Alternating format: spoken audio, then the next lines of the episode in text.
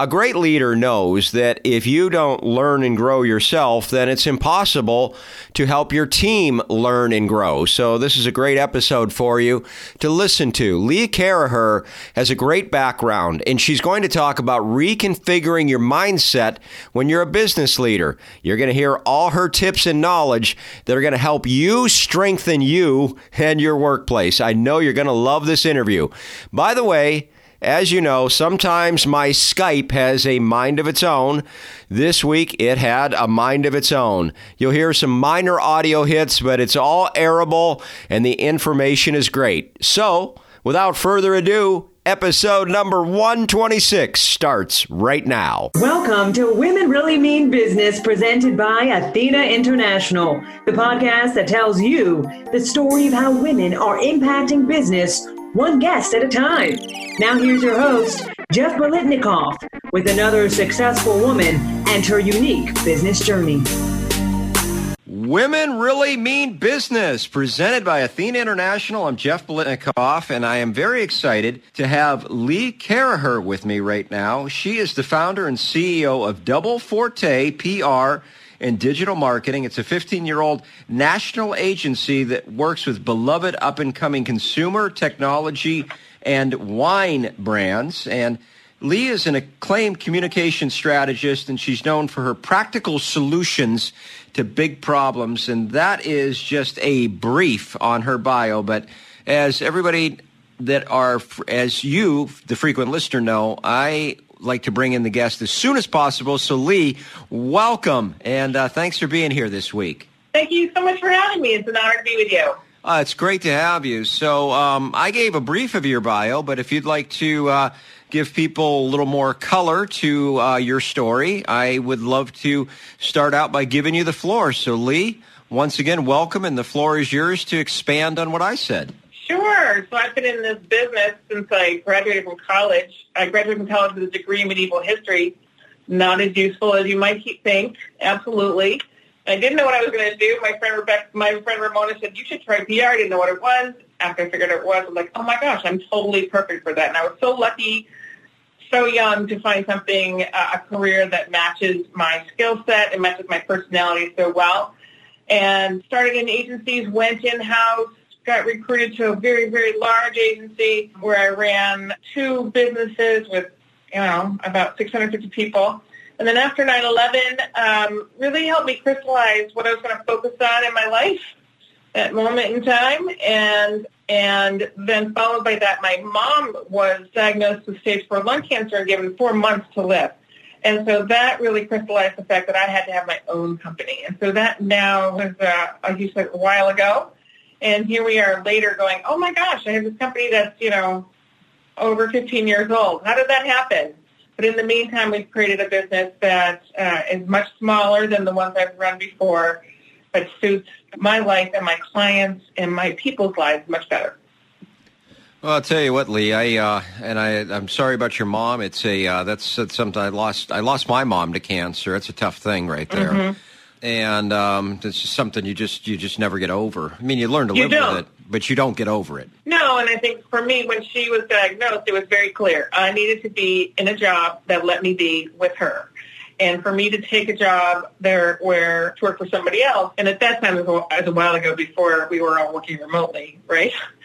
But it would not have allowed me at that time to be anywhere but in the company, at the company all the time. And I knew that, having had that sort of role before. So that's when I started to have my own company so that I could really be wherever I needed to be. I'm the breadwinner in our house. I'm the one who brings home the bacon. My husband's the chief home officer. He makes it happen at home. I love that, chief home officer, CHO. But I had CHO. But that moment, you know, between 9/11 sort of making me say, oh, you know what, I don't want to do this anymore. And my mom's diagnosis saying, I'm going to have to define my new success so that I can be very focused on her and my family and a business that brings home the bacon. Those moments have been seminal in my work, in my life, and here we are over 15 years later, and it's still working. So, whew, thank God for that. Well, and I tell you what, I'm not sure. By the way, I have a history minor myself, so you and I align in that way. So there we go. Yeah, we definitely gel. But and you've also, I want to mention, and we're going to have links to these as well. We'll have links to all the things that you talk about. But you're the author of Millennials in Management, The Essential Guide to Making It Work at Work, and then also The Boomerang Principle, Inspiring Lifetime Loyalty from Employees. So I'm interested in digging into those two books, because employee retention and then especially attracting and keeping millennials are a lot of things that companies, they can find that challenging. So maybe you could speak from your experience on that and maybe help the owners that are listening right now to navigate those, I guess, sometimes rough waters. Yeah, sure. They were definitely rough waters. The first book was Millennials in Management, like you said, and I wrote that out of my own experience of almost, basically tanking my company because I could not figure out how to work with millennials. And the short story is literally hired 6 people, all in the millennial range, within about 5 or 6 weeks of each other. And within 8 weeks, they were all gone. And 1 we walked and the rest quit. And I have never in my career, I've had more than 10,000 people work for me at that point, and I never in my career have that much failure in retaining people. And it really hit me upside the head. I really took it. It was a body blow. I was like, I am good at recruiting. Obviously, I got these 6 great people who came in. 1 was a dud, and the other 5 were not duds. And what did we, and I think it was because that all happened at the same time, helped me realize that we were doing something wrong. And then when I researched it, this was a while ago, this was 2014 when I published that book, I researched it and everything was so negative. I'm like, there's no possible way 80 million people are entitled. It's just not possible. The numbers don't work. Been in business long enough to know this, right? And the truth was, if you don't have a business with a millennial and now a Gen Z in your business, or planning for Gen Z, you do not have a future in your business. Period.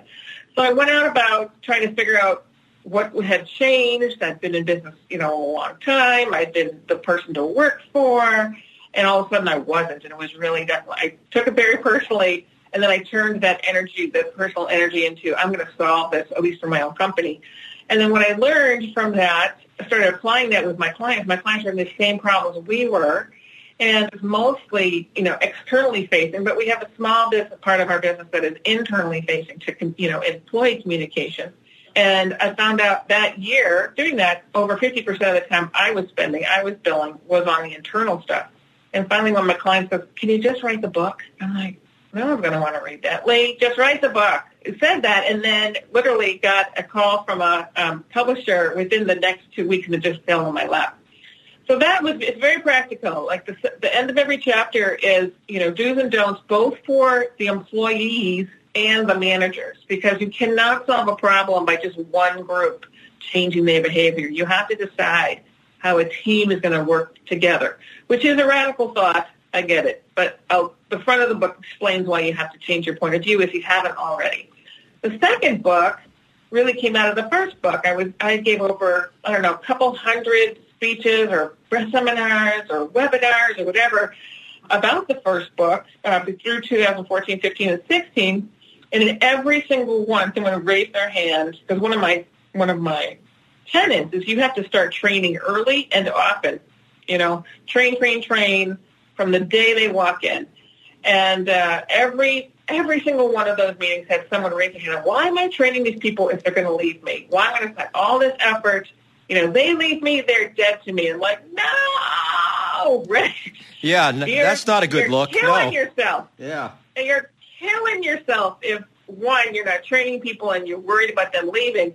And 2, they're dead to you if they leave you. It is total hubris for any of us as business owners to think that we could hold a human being for their entire adult career. There's very few companies that can hold a person for their entire career. And now it's even changing more, right? Today, Gen Z and millennials, COVID-19 notwithstanding, they expect to have 5 careers. They expect to have 5 different kinds of jobs. Well, what company can? There are very few companies who can actually provide the kinds of opportunities that today's younger people want in their careers.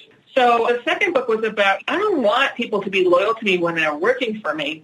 I mean, it's nice, but I'm paying them. It's a transaction. It's not loyal to show up if I'm paying you. It's a transaction. You're getting paid for that. Show up, you know.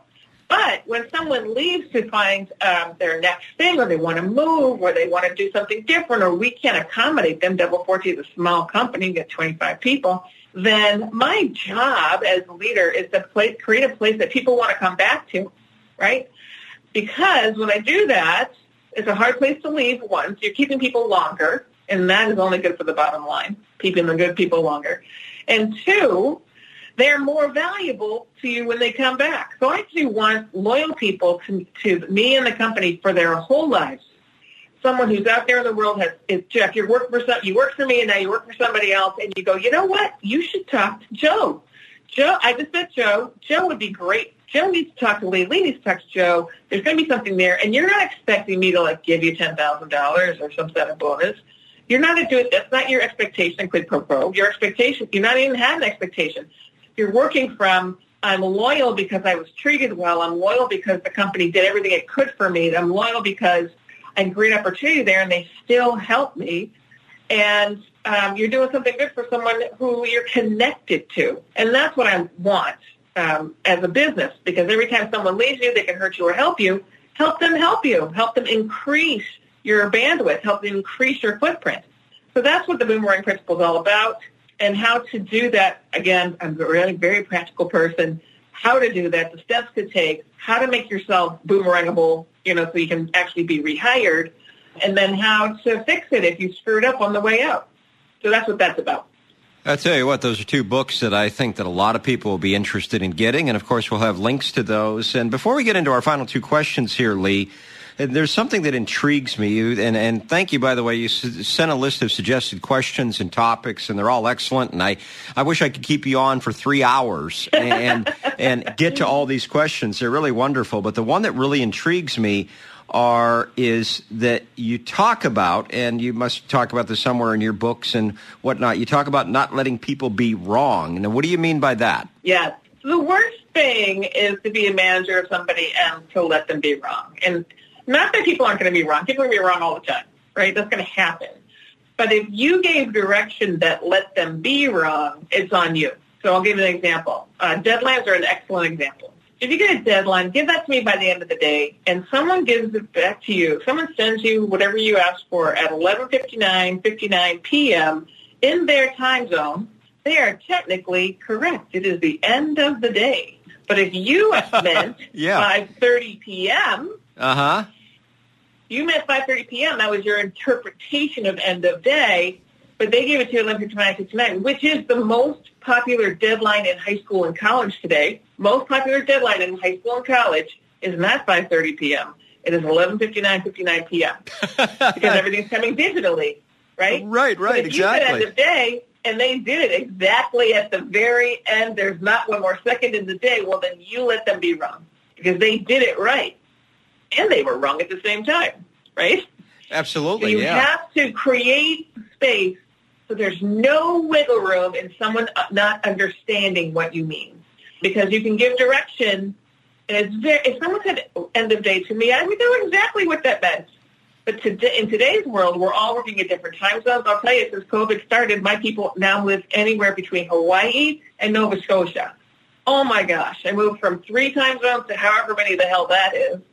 And we have to say, this is how we give deadlines in our company. It's due on Tuesday, June 10th at 10 a.m. PST.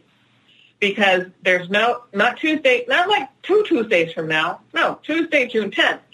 And what time? 10:30. In what time zone? So now there's no way that someone can misinterpret my direction. So don't let people be wrong because you were not specific enough is what I mean.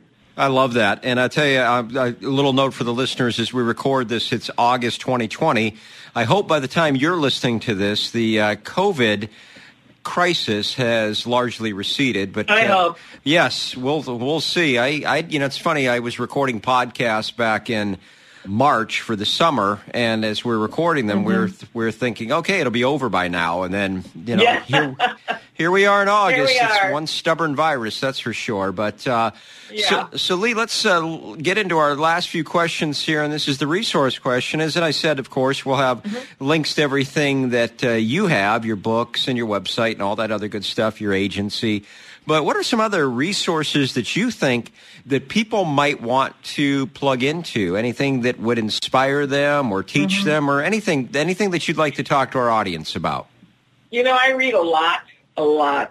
And every day I read the HBR Management Tip of the Day, always something good in there. Nothing's new, but it's always a good reminder. Oh, yeah, remember that, right? And there are a few books that and authors who I think are just fonts of information and inspiration and how-tos. And one is Patrick Lencioni, who wrote he wrote many books. But the last one, one of the last ones he wrote was The Advantage: Why Organizational Health Trumps Everything Else in Business. And it's really a great blueprint about how to help your organization find purpose, mission, and alignment.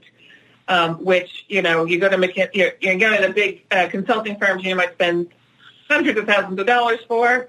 You don't need to if you have the discipline, and he really shows you how you can do that. Without that, another person I really find very inspirational is Whitney Johnson. She's on LinkedIn, and she has a show on LinkedIn, and she has a podcast. And her last book was Disrupt Yourself, and how to get out of, basically how to disrupt. So many of us are in places like, I wish I wasn't here. I want to be somewhere else, but I don't want to get there. How do you disrupt your habits, disrupt your thinking so that you can put yourself in the position that you'd rather be in? And, I've got a lot of other. Dory Clark is another. I really love Dory Clark, and she's got a great series on Instagram of 2-minute videos that are so useful. So you can see I read a lot. So those three, though, I would just pull out to anybody as highly recommended. I think those are great suggestions. Of course, we're going to create links to those as well. And all right, Lee, I'm going to give you the floor. And I love this, giving the floor to an acclaimed communication strategist, which is going to be great. Giving you the floor, handing the mic over to you, and having you address the audience. Lee, the floor is yours to talk to the audience about anything you'd want to as we close out the podcast. So by the time you hear this, COVID will not be over. Right, and we'll be figuring out whatever the heck step we are in this whole thing. And my hope is that we can all get to the other side of this crisis and having reimagined what success is for our companies, what success is for ourselves, and what success is for our people. Because so many things are changing today that the way we used to do things will not be the way we do things for in the future. And if you're just hoping for the past to come back, can I just please tell you to not hold on to that, and instead to lean forward into what could it be? What could be awesome about this? Not the death, not all this terrible sickness, but when we get to the other side, what could be great about all the things we've learned through this crisis? Because when we as leaders focus on the possibility, we bring our people along.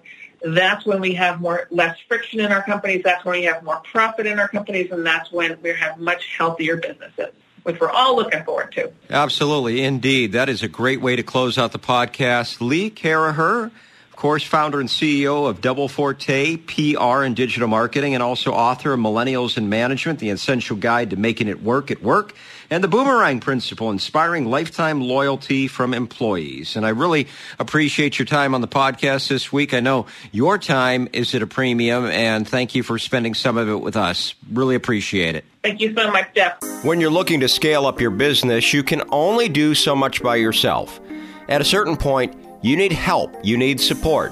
And that is the message of Tonya Thomas, because she truly understands the power of the Athena leadership principles, especially collaboration.